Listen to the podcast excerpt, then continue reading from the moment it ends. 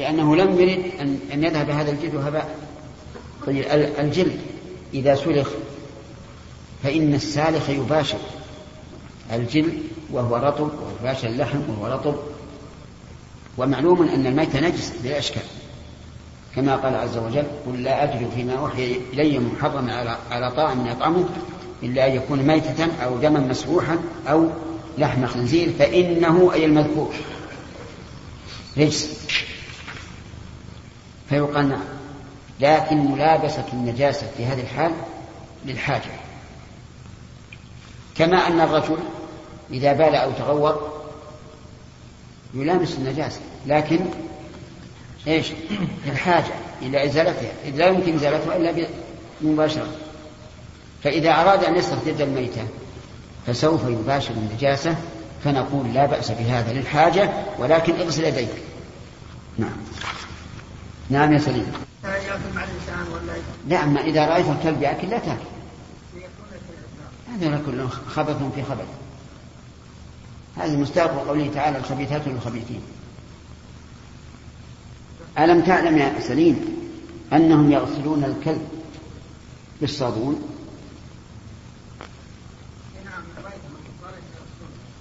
بالصابون وبالشامبو.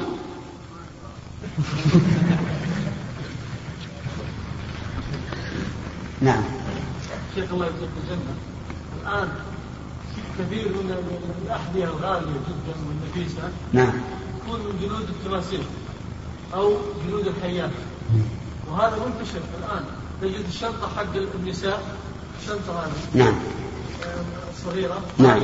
يلقى جلد تمساح ولا جلد التمساح مو من السمك؟ ها؟ كيف؟ بري هو بري بري بعد إيه. لا مو في البحر يعيش في النهر. ما ممكن تمساح يعيش في النهر يعيش في النهر. لكن يتنفس خارج الماء. ما يتنفس داخل كذلك الحيات يا شيخ. نعم. الآن وبعض جلود المهم هذا ينبني على القول بأن الدبغ يطهر كل جلد طيب الآن يعني إذا أردت تشتري أحذية من جلود المستورده لابد أن تسأل عن لا لا تسال لا تسأل. الأصل خل إلا إذا إذا رأيت ما ما يغلب على الظن انه من النجس لا تشتري نعم. يحيى.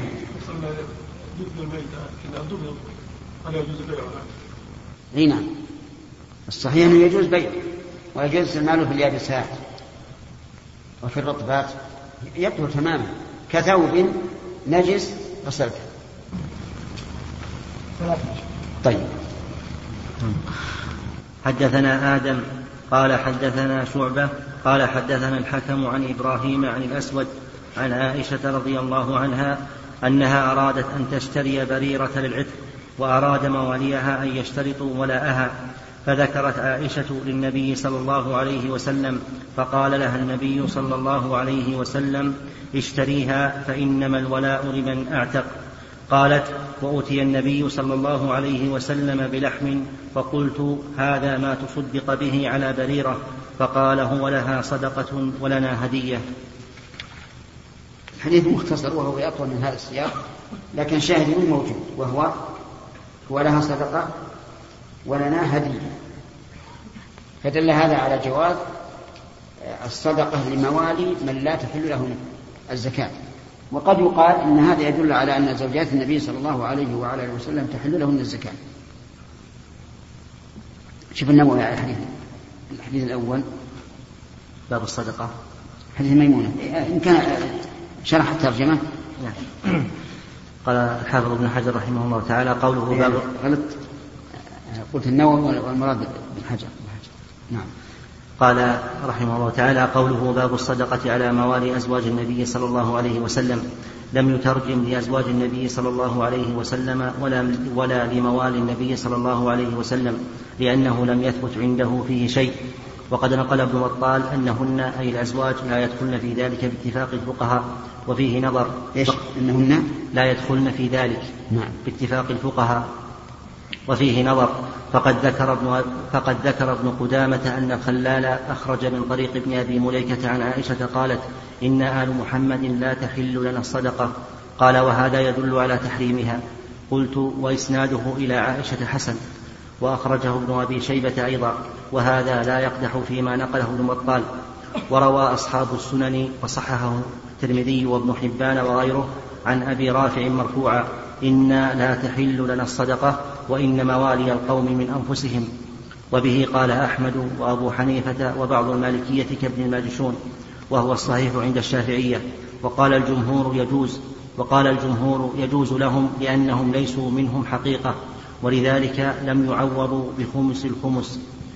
ومنشأ الخلاف قوله منهم أو من أنفسهم هل يتناول المساواة في في حكم تحريم الصدقة أو لا؟ وحجة الجمهور أنه لا يتناول جميع الأحكام فلا دليل فيه على تحريم الصدقة.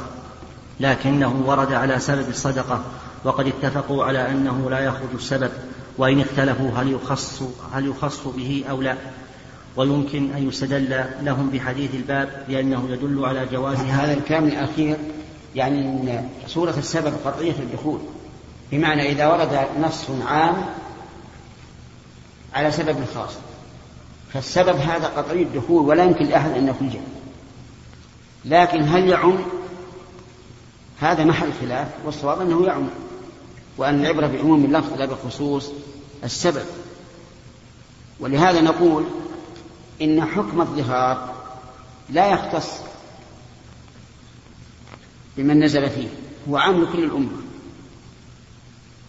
فالصواب أن العام على الوارد على سبب يعم جميع الأفراد. وأما صورة السبب فهي قطعية الدخول ولا يمكن إخراجه نعم.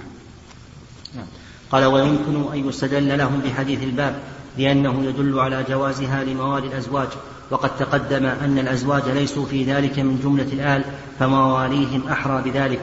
قال ابن, قال ابن المنير في الحاشية إنما أورد البخاري هذه الترجمة ليحقق أن الأزواج لا يدخلن في مواليهن في الخلاف ولا يحرم عليهن الصدقة قولا واحدا. أعد أعد قال ابن المنير في الحاشية إنما أورد البخاري هذه الترجمة ليحقق أن الأزواج لا يدخل, لا يدخل مواليهن في الخلاف. ولا يحرم عليهن الصدقة قولا واحدا لئلا يظن الظان أنه لما قال بعض الناس بدخول الأزواج في الآل أنه يضطرد في مواليهن فبين أنه لا يضطرد ثم أورد المصنف حديثين. طيب، حديث عائشة قال سيأتي في العتق بريرة. إلى أن الثاني. ميمون. نعم. ثم أورد المصنف في الباب حديثين.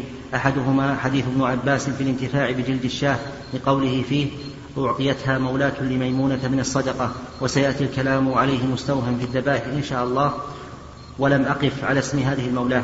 ثانيهما حديث عائشة في قصة بريرة وفيه قوله صلى الله عليه وسلم في, في اللحم الذي تصدق به عليها هو لها صدقة ولنا هدية. وسيأتي الكلام عليه مستوفى في العتق إن شاء الله. فتنبيه. قال الإسماعيلي هذه الترجمة مستغن عنها فإن تسمية المولى لغير فائدة وإنما هو لسوق الحديث على وجهه فقط. كذا قال وقد علمت ما فيها من الفائدة.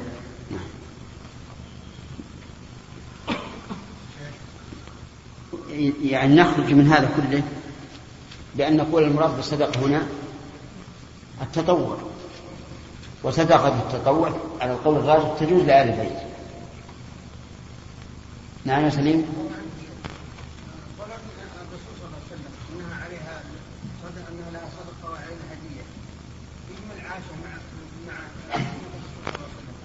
شلون؟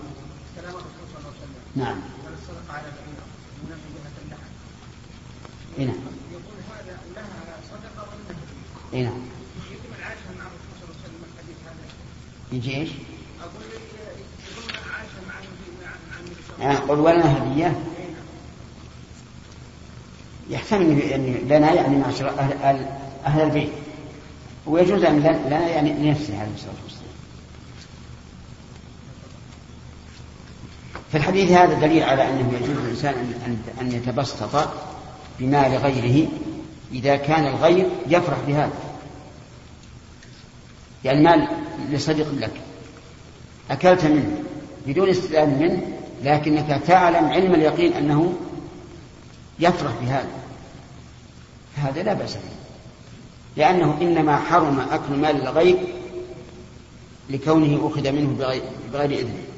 فأما ما كان يأذن فيه عادة أو يفرح فلا حرج. وفيه دليل على أن ما ملك بسبب مباح جاز أن يأكله من وصل إليه. وإن كان لو لو وصل إليه بالسبب الأول لا يحل له. فمثلا هذه اللحم الذي تصدق به على بيع لو أهد لو وصل إلى الرسول صلى الله عليه وعلى آله وسلم من أول لكان حراما عليه. لكن لما ملكه من أعطيه صار مالكا له على الإطلاق فإذا انتقل إلى إلى غيره صار مباحا له. نعم. باب إذا تحولت. إيش؟ نعم لأن قال الحاجة النجس منهي عن ملابسته نعم نعم لماذا إيش؟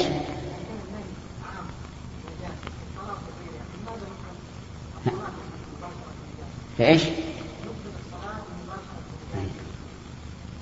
لأن النبي صلى الله عليه وسلم لما أخبره جبريل أن في عليه قدرا خدعه. نعم. إذا.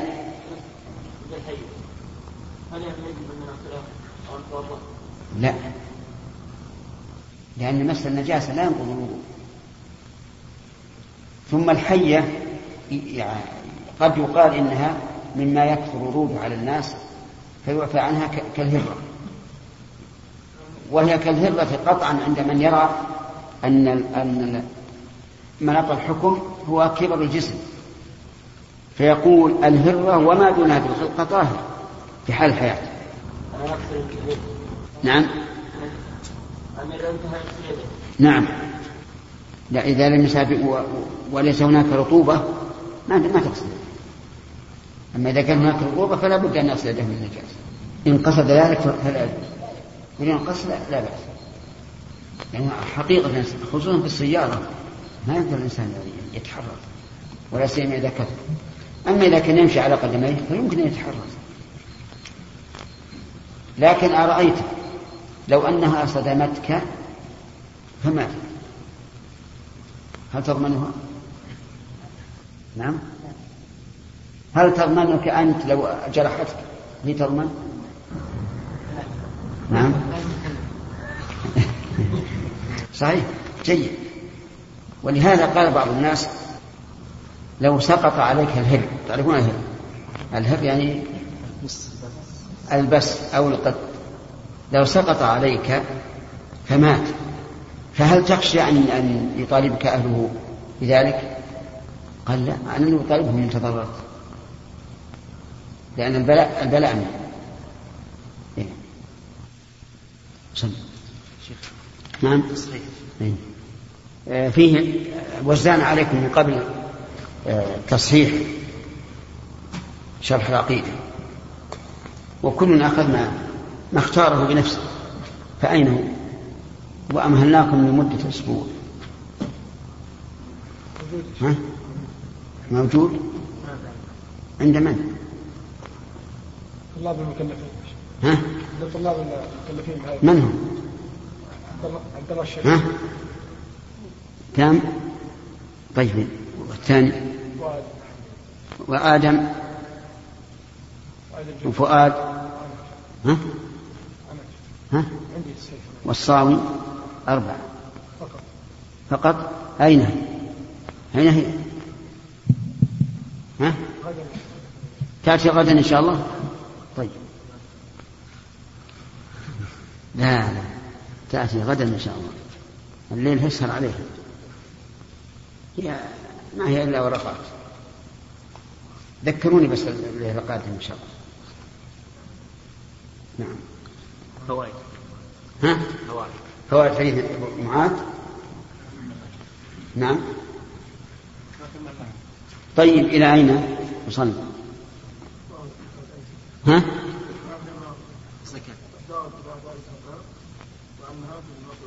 وأنها؟ آه، من فوائد الحديث آه، أن أنه يجوز تجوز الدعوة إجمالا فيما يحتاج إلى التفصيل. لأن إذا دعوت بالتفصيل ربما لا يستوعب المدعو ما تقول وربما يصوره الشيطان له شيئا كبيرا. فإذا قبل أولا ففصل لأن بعث معاذ كان بعد معرفة الزكاة تفصيلا ومعرفة أهلها أيضا تفصيلا. وعلى هذا فنقول لا بأس أن تدعو آه، إلى الله عز وجل وتقول للمدعو الزكاة عليك زكاة في مالك. ثم بعد أن يسلم ويستقر الإسلام في قلبه يبين له التفصيل. دليله هذا الحديث واضح هذا الحديث واضح. ومن فوائد هذا الحديث أنه يجوز الاقتصار في صرف الزكاة إلى صنف واحد من الأصناف الثمانية الآية قوله تعالى إنما الصدقات للفقراء والمساكين والعاملين عليها والمؤلفة قلوبهم وفي الرقاب والغارمين وفي سبيل الله وابن السبيل. ثمانية. ورسول الله صلى الله عليه وعلى آله وسلم قال ترد على فقراء فدل هذا على جواز صرف الزكاة إلى صنف واحد وأنه لا يجب استيعاب الأصناف. وقال النبي صلى الله عليه وسلم لقبيصة أقم عندنا حتى تأتينا الصدقة فنأمر, فنأمر لك بها. وهذا القول هو الراجح المتعين. وقيل لا بد أن تقسم الزكاة بين الأصناف الثمانية إذا كانت قائمة. فنعطي الفقراء والمساكين ونعطي العاملين عليها إذا كان هناك عاملون عليها. ونعطي المؤلفة قلوبهم إذا كان هناك مؤلفة قلوبهم. في الرقاب أيضا نعطي منها إذا كان هناك رقاب. الغارمين نعطيهم. وفي سبيل الله المجاهدين. وابن السبيل المسافرين. يعني لابد أن تقسم الزكاة على كل صنف موجود من أصناف الزكاة. أي من أصناف المستحقين. قالوا لأن الله ذكر المستحقين بالواو. الدالة على الجمع. وذهب آخرون إلى أضيق من هذا. وقالوا لا بد أن تعطي كل صنف ثلاثة فأكثر. لأن الله قال إيش؟ للفقراء جمع والمساكين جمع وأقل جمع ثلاثة. ولكن هذا القول والذي قبله ضعيف والصواب أنه يجوز أن تصرف في صنف واحد من أصناف المستحقين للزكاة. وفي هذا الحديث دليل على أن الزكاة تصرف في فقراء بلد الأغنياء. لقوله تؤخذ من أغنيائهم فترد على فقرائهم. وهذا هو المشهور من مذهب الإمام أحمد وقول كثير من العلماء أن الزكاة لا تصرف إلا في فقراء البلد بلد الأغنياء. وذلك لأنهم أحق من غيرهم لقربهم ولأن نفوسهم تتعلق بمال الغني أكثر مما تتعلق نفوس الأباعد لأن الفقير يشوف يرى الغني بعينه يتصرف في المال وعنده من آه، زهرة الدنيا ما عنده. فيكون تطلعه إلى زكاة هذا الغني الذي عنده أكثر من تطلع من كان بعيدا عنه. فكانوا أحق. وقيل إن المراد بقوله على فقرائهم الجنس. الجنس. يعني على الفقراء منهم أي من المسلمين في أي مكان كان. وهذا هو ظاهر كلام آه، ترجمة البخاري رحمه الله. إلا أن القول الأول أحوط. أن تصرف الزكاة في بلد الأغنياء. إلا إذا كان هناك ميزة لصرفها في بلد آخر مثل أن يكون للإنسان الغني أقارب محاويج في بلد آخر. أو يكون هناك بلد آخر أشد فقرا. أناس أشد فقرا. فيعطيهم. أو في البلد الآخر أناس متميزون بكونهم طلبة علم ودعاة. فتصرف له أفهمتم؟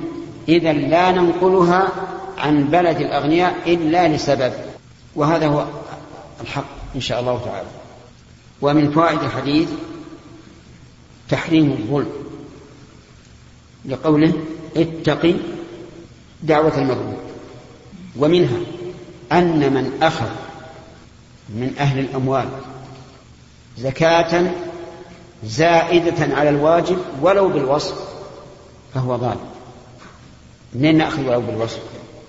من قوله كرائم أموال. فكيف إذا أخذ أكثر بالعدد؟ يكون أشد ظلما. مثل هذا صاحب الماشية عليه شاتان فأخذ منه ثلاث هذا ظلم. عليه شاتان متوسطتان فأخذ من أطيب المال. هذا ظلم. ومن فوائد هذا الحديث جواز دعوة المظلوم على ظالمه. ووجه الدلالة أنه ليس بين دعوته وبين الله حجاب فهي عند الله مرضية. ولو كانت حراما ما رضيها الله عز وجل. ولكن هل للمظلوم أن يدعو على ظالمه بأكثر من قدر مظلمته أو بقدر مظلمته؟ الظاهر الثاني أنه ليس له أن يتجاوز فمثلا لو ظلمه بعشرة ريالات ظلمه بعشرة ريالات فقال اللهم أعن عينيه وأصم أذنيه وأخرس لسانه و... وأزل ذكاءه وقوس ظهره يجوز ولا ما يجوز؟ كم تسوى هذا؟ نعم شيء كثير نعم. فليس للمظلوم أن يتجاوز مقدار مظلمته لأنه إن فعل فهو ظالم. ومن فوائد هذا الحديث تفاوت الأدعية في وصولها إلى الله عز وجل.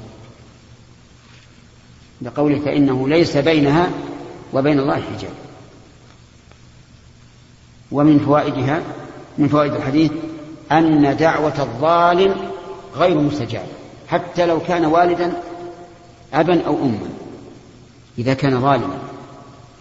فلو أن الولد طلب العلم وقالت أمه يا بني لا تطلب العلم وهي لا تحتاج إليه فعاندها وطلب العلم فدعت عليه.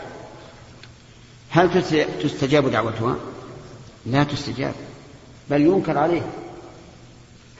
لأنها بدعوتها على ابنها ظالم. والله عز وجل لا يحب الظالمين فكيف يجيبهم؟ وهذه مسألة يتخوف منها كثير من, من الناس إذا فعل شيئا جائزا ووالداه لا يرضيان به وليس لهما مصلحة في تركه فيدعوان عليه. فنقول لا لا تخف. لأنهما إنما يدعوان سميعا بصيرا عليما جل وعلا. فما دمت لم تظلم فإنه لا يستجاب دعاهما عليك. اقرأ الترجمة عند البخاري عند الفتح بسم الله الرحمن الرحيم. قال الحافظ ابن الفتح الأول هو موجود. ها؟ انتهى عند الجنائز. إلى الجنائز قال الحافظ ابن حجر رحمه الله تعالى قوله باب أخذ الصدقة من الأغنياء وترد في الفقراء حيث كانوا قال الإسماعيلي ظاهر حديث الباب أن الصدقة ترد على فقراء من أخذت من أغنيائهم. وقال ابن المنير اختار البخاري جواز نقل الزكاة من بلد المال لعموم قوله فترد في فقرائهم لأن الضمير يعود على المسلمين. فأي فقير منهم ردت فيه الصدقة؟ المسلمين. نعم. فأي فقير منهم ردت فيه الصدقة؟ في أي جهة كان؟ الصدقة. نعم. فأي فقير منهم ردت فيه الصدقة في أي جهة كان فقد وافق عموم الحديث. انتهى. والذي يتبادر إلى الذهن من هذا الحديث عدم النقل وأن الضمير يعود على المخاطبين فيختص بذلك فقراؤهم. لكن رجح ابن دقيق العيد الأول وقال إنه وإن لم يكن الأظهر إلا أنه يقويه, يقويه أن أعيان الأشخاص المخاطبين في قواعد الشرع الكلية لا تعتبر. فلا تعتبر في الزكاة كما لا تعتبر في الصلاة فلا يختص بهم الحكم وإن اختص بهم في خطاب المواجهة انتهى.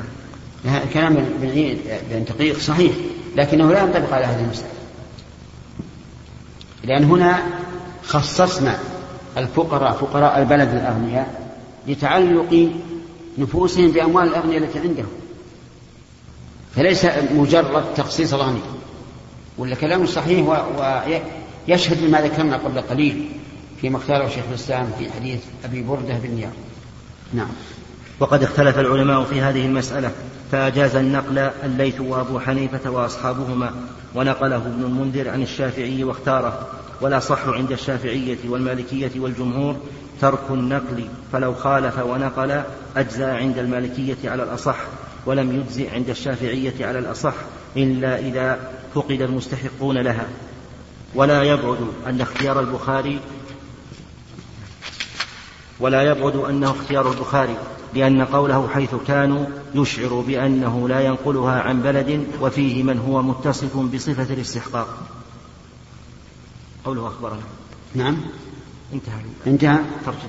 الواقع أن ابن حجر رحمه الله حمل كلام البخاري على هذا فيه تمحل كأنه يقول إن البخاري يريد ترد في الفقراء حيث كانوا من بلد الأغنياء. حيث كانوا من بلد الأغنياء. وهذا وإن كان محتملا لكنه خلاف الظاهر. بل ظاهر كلام البخاري رحمه الله أن المراد حيث كانوا أي سواء كانوا في بلد الأغنياء أم في بلد آخر على كل حال القول الراجح في هذه المسألة أنه يجب إعطاء الزكاة في بلد الأغنياء. في فقراء بلد الأغنياء. إلا إذا كان هناك حاجة أو مصلحة فلا بأس بالنقل. نعم. بسم الله الرحمن الرحيم. الحمد لله رب العالمين وصلى الله وسلم على نبينا محمد وعلى آله وأصحابه أجمعين. قال البخاري رحمه الله تعالى في كتاب الزكاة باب صلاة الإمام ودعائه لصاحب الصدقة وقوله خذ من أموالهم صدقة تطهرهم وتزكيهم بها وصل عليهم إن صلاتك سكن لهم. حدثنا حفص بن عمرو قال حدثنا شعبة عن عمرو عن عبد الله بن أبي أوفى قال كان النبي صلى الله عليه وسلم إذا أتاه قوم بصدقتهم قال اللهم صل على آل فلان. قوله تبارك وتعالى خذ من أموالهم صدقة تطهرهم. هذه أي صدقات الواجب الزكاة. وتزكيهم بها أي تزكي أخلاقهم. و و وتزكيهم أيضا من حيث أنهم صاروا أزكياء ببذل الزكاة. وصل عليهم أي يدعو لهم. وليس المراد صلاة الجنازة. إن صلاتك سكن لهم. يعني أنك إذا صليت عليهم صارت الصلاة سكنا تسكن النفوس. وتهون عليهم ما أخذ من أموالهم. وهذا شيء مشاهد. والله سميع عليم. يستدل بقول تطهرهم أن آل البيت يجوز أن يأخذوا الصدقة. لأن الصدقة ليست أوساخ الناس التي تزال بها ذنوبهم. والمسألة أعني أخذ صدقة التطوع. لآل البيت فيها خلاف نعم.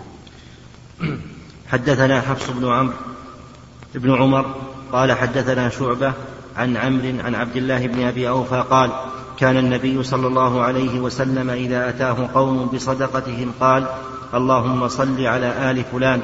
فأتاه أبي بصدقته فقال اللهم صل على آل أبي أوفى. هذه من بركة الإنسان أن يكون سببا لصالح أقاربه. وإلا من المعلوم أن الذي أتى بالزكاة واحد.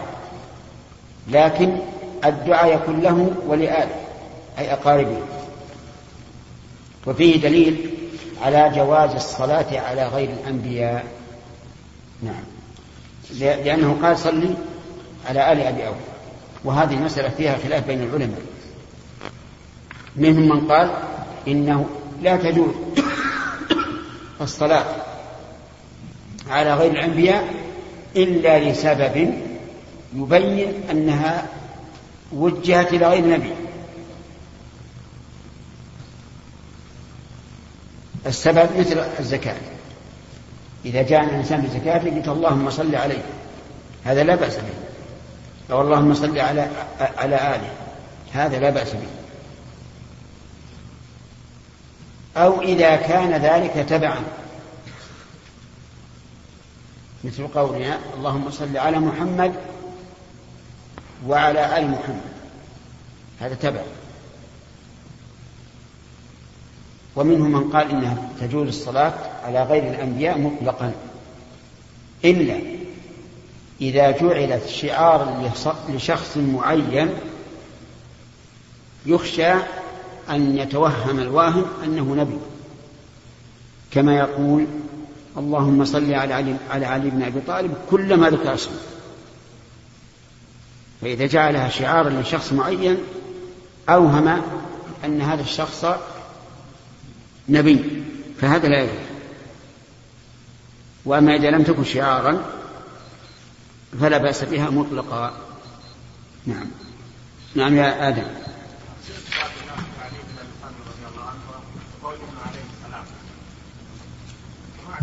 إيه هذا غلط. هذا هذا يفعله الرافضة.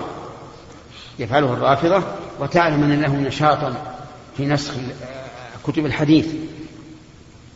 فكانوا يقولون حتى في البخاري عليه السلام.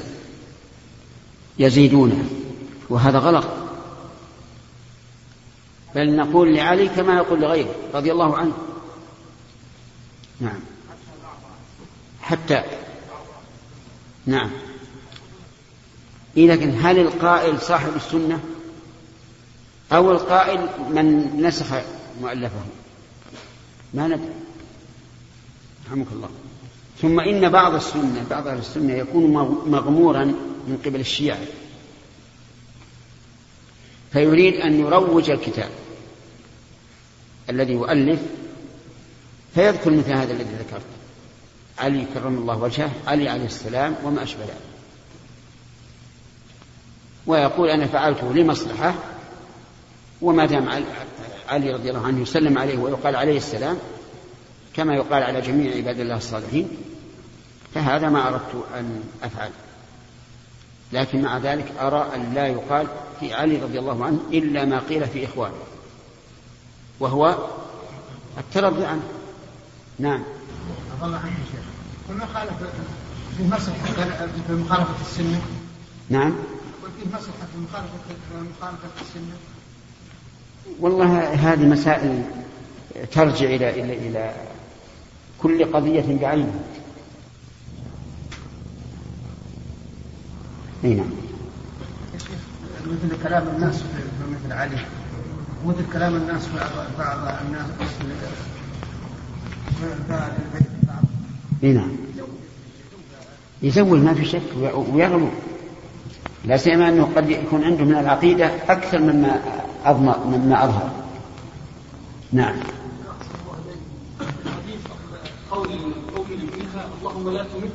حتى نعم.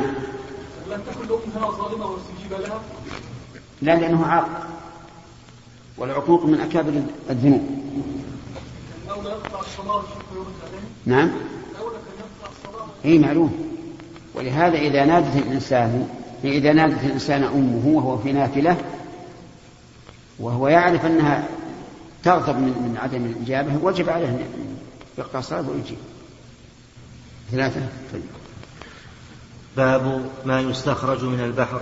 وقال ابن عباس رضي الله عنهما ليس العنبر بقي علينا أن يقال لماذا لم يذكر الصوم ولم يذكر الحج؟ أجبنا عنه البارحة قلنا إن الصوم والحج لم يأتي وقتهما بعد. فإذا قال قال الزكاة قلنا الزكاة يأتي وقتها من حين يسلم الإنسان. لأنه يبتدأ الحول من متى؟ من حين إسلامه فكان لا بد من ذكر الزكاة. نعم.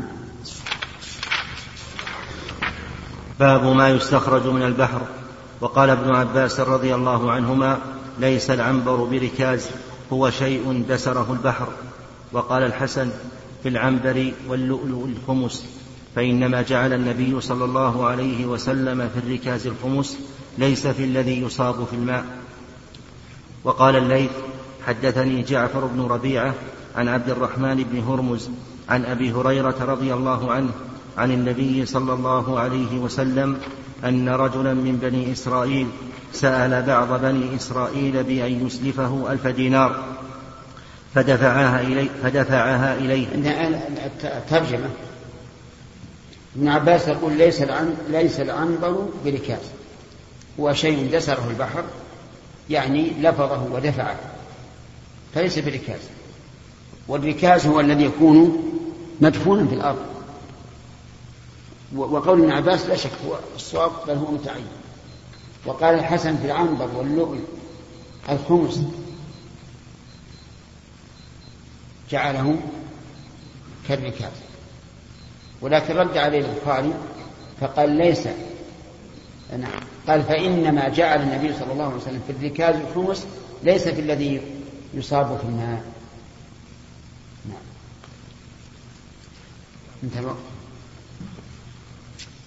في سؤال بعد. الأذان نعم؟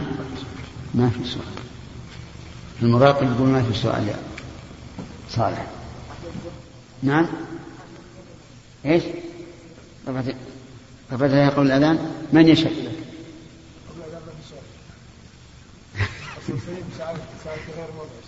نعم؟ قبل أن تكتب الروايات احفظه لا تنساه. نعم. بسم الله الرحمن الرحيم. الحمد لله رب العالمين. وصلى الله وسلم على نبينا محمد وعلى آله وأصحابه أجمعين. قال البخاري رحمه الله تعالى في كتاب الزكاة باب ما يستخرج من البحر. وقال ابن عباس رضي الله عنهما ليس العنبر بركاز هو شيء دسره البحر. وقال الحسن في العنبر واللؤلؤ الخمس. فإنما جعل النبي صلى الله عليه وسلم في الركاز الخمس ليس في الذي يصاب في الماء.